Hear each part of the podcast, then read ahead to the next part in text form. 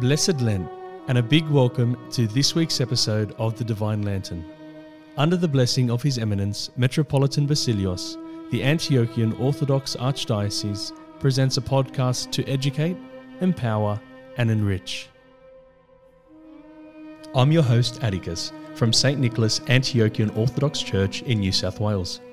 In this week's episode, we'll be joined by Reverend Father George Mattar from St. Mary's Antiochian Orthodox Church in Victoria, who will be providing a sermon from the Gospel of Mark as read on the Sunday of St. Gregory Palamas.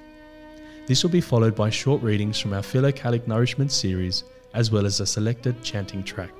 We will then conclude today's episode with a selected reading from our Orthodox library.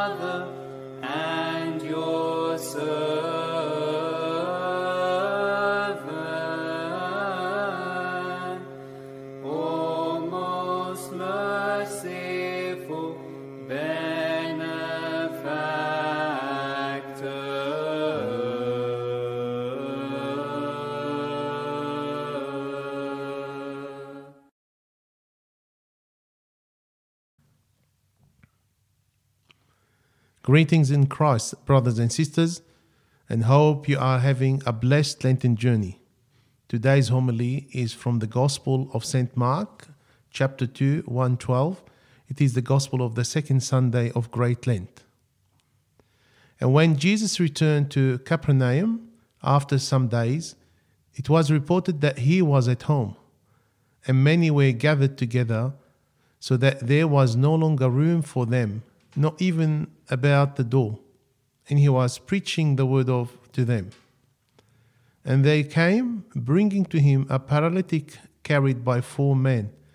And when they could not get near him because of the crowd, they removed the roof above him. And when they had made an opening, they let down the pallet on which the paralytic lay. And when Jesus saw their faith, he said to the paralytic, My son, your sins are forgiven. Now, some of the scribes were sitting there, questioning in their hearts, Why does this man speak thus? It's a blasphemy. Who can forgive sins but God alone? And immediately Jesus, perceiving in his spirit that they questioned within themselves, said to them, Why do you question thus in your hearts?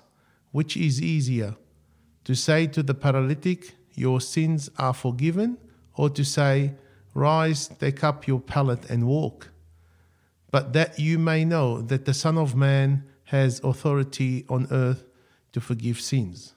He said to the paralytic, I say to you, Rise, take up your pallet, and go home. And he rose and immediately took up the pallet and went out before them all, so that they were all amazed and glorified God, saying, We never saw anything like this. Brethren, By practicing Christian virtues, we are trying to have a Christ like life and to direct ourselves to God. Above anything else, Lent is an exercise in overcoming all the obstacles in order to come before the physician of our souls and bodies, Jesus Christ. Today's reading teaches directly to this important point. This Bible story is about people's faith and their effort to cross all the ba- barriers to be in front of Christ. Wherever he was going, Christ was followed by a large crowd of people, but not because they were believers and they lived according to his gospel, but because they were just curious. Later, most of these people would abandon him, turned against him, and even participate in the trial against him. During his saving mission, Jesus' headquarters were in Capernaum. The people of Capernaum always followed and listened to Jesus, even witnessed many of his miracles, but never accepted Jesus as the Messiah and their Savior. Their hearts stayed cold, unable or unwilling to accept Him and His gospel. They had the opportunity to see and listen to the Son of God and to witness so many miracles, but they refused to accept Him. Instead, they brought damnation upon themselves. And you, Capernaum, who are exalted to heaven, will be brought down to Hades. For, it, for if the mighty works which were done in you had been done in Sodom, it would have remained until this day. But I say to you that it shall be more tolerable for the land of Sodom in the day of judgment than for you. Matthew chapter 11, 23, 24. The news that Jesus came back to the house where he lived in Capernaum spread very fast. A large number of people gathered, so no one could come even near the house. Four men brought their paralyzed friend on a pallet, hoping that Jesus would heal him. The curious crowd didn't want to move aside and let them through. Brethren, the first obstacle on our path to Christ are people who are part of our life. Knowingly or unknowingly, they will sabotage our effort to reach Christ. They will lay many arguments as to why we should not go to the church. That is not necessary. It's enough to be a good man. You are not sick. Only sinners go to the church. That's a waste of time. There is no fun in the church. And many, many other excuses that could also happen through gossip or laughing behind our backs. They will do and say many things just to make us feel uncomfortable until we stop fighting for our eternal life. If we do not overcome this obstacle, we will stay spiritually paralyzed and never be able to reach Christ. Instead of giving up, these four friends climbed on the roof. Through the roof, they lowered the pallet with their friend in front of Jesus. Climbing on the roof, lifting their friend on the pallet, making the hole big enough for the pallet, lowering their friend. All of this effort were the result of their great faith in Christ. This is a lesson for all of us that faith is not about having positive thoughts about God, but rather that true faith requires man to start working for his salvation, primarily on himself first. The meaning of climbing to a height in this case on a roof, is that we have to elevate our inner being above all worldly temptations, worries, and problems. Instead of thinking about temporary things from this world, we should direct our mind towards God. Here it is important to notice that while the roof above his head was being demolished, Jesus said nothing. One complained from Jesus, and they could have come down from the roof. That did not happen because God wants every man to come near him. Also, Jesus could have, asked the crowd to move aside, or he could have come closer to them. But that did not happen either, because he wanted to show the faith of these people to the unbelievers of Capernaum. The story continues to say when Jesus saw their faith, he said to the paralytic, Son, your sins are forgiven. The great faith of the paralytic is obvious. He's going through all these troubles because he believes that Jesus will cure him. Also, the people that carried him had visibly deep faith. We can clearly see the effort of this group of faithful people, or this community of faithful people who care and carry one man to be healed. Because of their faith, Jesus will heal the paralytic. This is a lesson about how much a prayer coming from a community of faithful people, the church, can help someone in need. Christ knows that this man is paralyzed, but the first thing he does is to forgive his sins and after to return his physical health. Why in that order? Because the purpose of Christ coming into the world is to liberate every man from sin and to reconnect him to our Heavenly Father. At the same time, Christ shows that for humans, sins are more dangerous than physical illness because sins separate man from God, who is the truly and only source of life, and sins leads to eternal death. Through Adam's disobedience, sin entered into the world, and death through sin. But through the obedience of the new Adam, Jesus Christ, we receive justification. By forgiving the sins of the paralytic, Jesus was doing the more difficult things first, because forgiving sins is possible only to God. Then, after forgiving his sins, Jesus also healed the physical illness of the paralytic, because the completely healthy man has to be both spiritually and physically healthy. Jesus called himself Son of Man, a safe title for him to use. The title was originally used by the prophet Ezekiel to describe himself. He wanted to show that he was an ordinary person. Likewise, Jesus called himself Son of Man to remind his disciples that he was a person just like them. The term was also used in the prophecy of Daniel to describe a figure with authority from God. Many people connected this prophecy with the idea of the coming Messiah. The scribes know very well that God is the only one who can forgive sins. That is why, in their hearts, they see that as a blasphemy. They refuse to accept Jesus as God. They did not fit their view of God. It became an issue of faith, of belief. Brethren, this passage raised the question of who was the paralyzed man. It was not the man lowered through the roof, he left with his sin forgiven. It was not the men who brought their friend to Jesus. They carried, climbed, removed, and lowered. These actions require some type of faith which Jesus affirmed. That leaves us with the scribes. While they appear to have all their physical capabilities, their lack of faith paralyzed them spiritually. The problem wasn't what they understood, the problem was their willingness to act on what they understood that Jesus was God. In the words of Paul, these men were dead in their sin and unwilling to approach the one who could make them alive.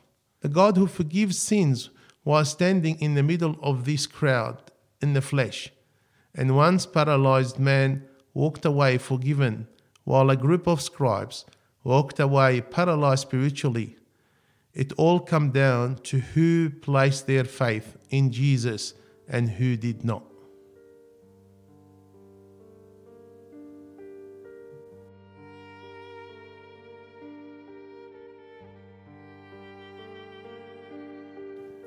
Thank you, Father George, for that powerful message. Now, a reading from the Philokalia. Take your weekly spiritual dose and reflect on the words of our holy Neptic Fathers with this week's Philokalic nourishment.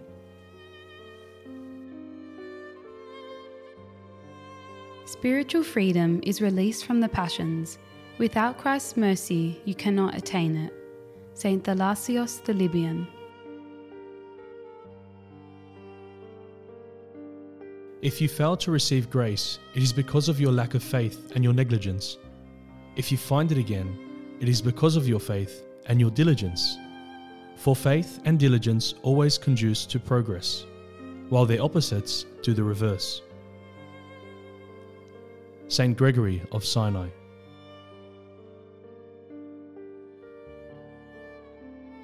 Sometimes men are tested by pleasure, sometimes by distress or by physical suffering. By means of his prescriptions, the physician of souls administers the remedy according to the cause of the passions lying hidden in the soul. Saint Maximus the Confessor.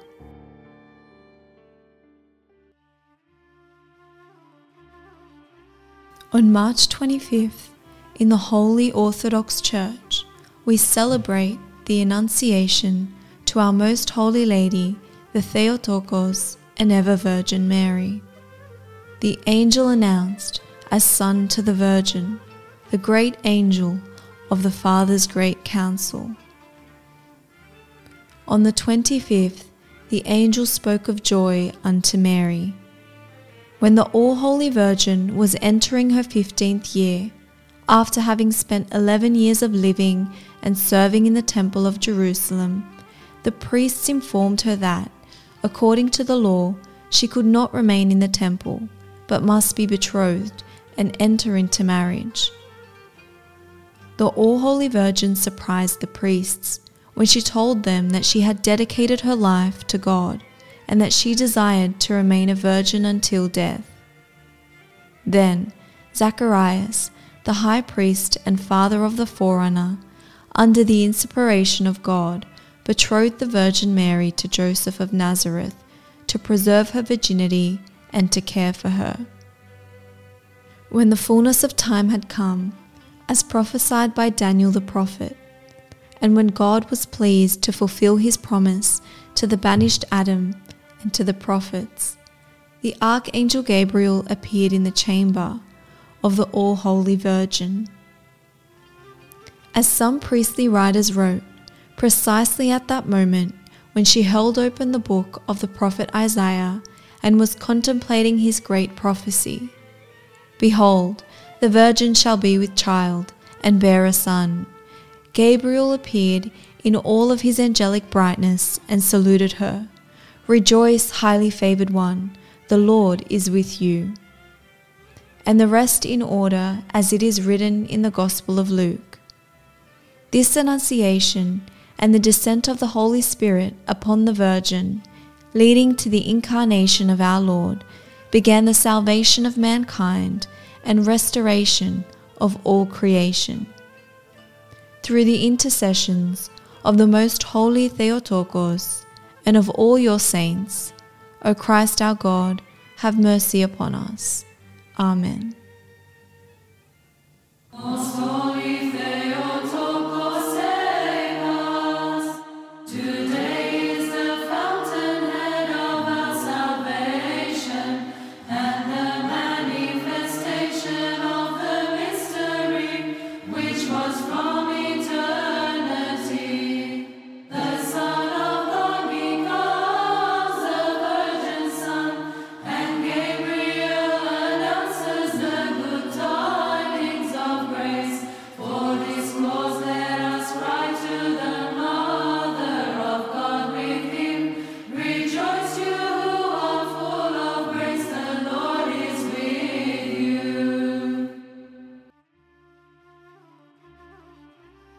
This coming Sunday, the second Sunday of the fast, we make remembrance of our Father among the saints, Gregory Palamas, Archbishop of Thessalonica. The spring of light now leads to light unwaning, the light's own truly great and resplendent herald. This Divine Father was born in Asia and was brought up from infancy in the royal palace of Constantinople. When he was of age, Gregory left the palace and gave himself to asceticism on Mount Athos. He eventually moved to Thessalonica to seek cure for the diseases he contracted because of his asceticism and piety. In 1349, he was elevated to the episcopacy, tending to his people in an apostolic fashion for 13 years. He is glorified as an ascetic, a theologian, a hierarch, and a miracle worker who forsook a prominent secular lifestyle to take up his cross and follow Christ. The Most Holy Theotokos, Saint John the Theologian, Saint Demetrius, Saint Anthony the Great, Saint John Chrysostom, and angels of God appeared to him at different times. Through his intercessions, O Lord Jesus Christ our God, have mercy upon us. Amen. O star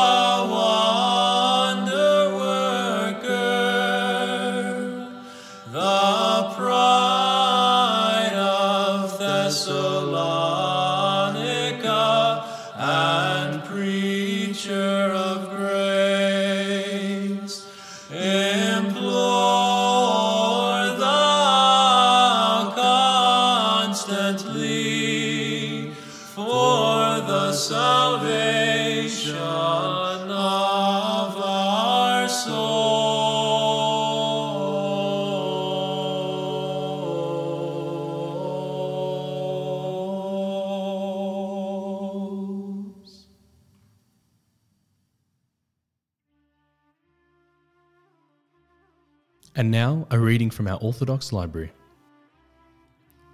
Receiving the Gift, a chapter from A Beginner's Guide to Prayer The Orthodox Way to Draw Closer to God by Michael Keiser.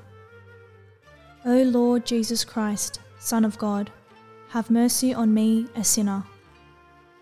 The Jesus Prayer is a great gift that comes to us from our fathers throughout the centuries. But like any gift, it must be opened and used to be really appreciated. It is a rich part of our Eastern Christian heritage and has led to the sanctification and illumination of many, opening them more fully to the active and energetic presence of the Holy Spirit. This gift is given not only to the Church as a whole, but to you personally, under the guidance of your spiritual father, to be used, to be prayed, to become a part of life. Under the guidance of your spiritual father, you will learn how you should pray the Jesus Prayer. The prayer may be used at assigned times in the day, or it may be used in times of quiet, particularly when you are involved in some activity that frees you from talk. This may be some repetitive activity in the home, or it may be when you are driving, particularly when the traffic is not causing inner turmoil. The prayer can fill your heart when you are being kept on hold on the telephone or waiting in some office for an appointment. The prayer may be prayed when you wake up in the morning or before going to bed. You may even want to wake up in the night and pray in the quiet of darkness. The only way that this can happen is for you to take to heart the words of our fathers and begin to gradually repeat these words to yourself to let the prayer become a part of you, like the beating of your heart or the breath of your lungs. Then you can share in this gift and thus attain a more constant recollection of God and openness to His presence, to whom be glory, honour, and praise, Father, Son, and Holy Spirit, now and ever, and unto the ages of ages. Amen. As we come to the end of this week's podcast, we bring you some exciting news. With the blessing of His Eminence Metropolitan Basilios, the Department of Music presents the Antiochian Byzantine Music School. This will be a wonderful opportunity to train, develop, and grow your Byzantine music skills. New applicants will be assessed based on their current Byzantine music knowledge, and it's aimed for students aged 16 to 50 years old. If you're interested, if you're keen, if you'd like more information or to apply, please see us at www.antiochian.org.au forward slash ABMS. That's www.antiochian.org.au slash ABMS. A big thank you to all our listeners as we conclude this week's episode of The Divine Lantern. Be sure to subscribe to our channel on your favourite podcast provider. For more information on our Archdiocese, follow us on our social platforms by searching Antiochian Orthodox Archdiocese Australia. Blessed Lent, and bye for now.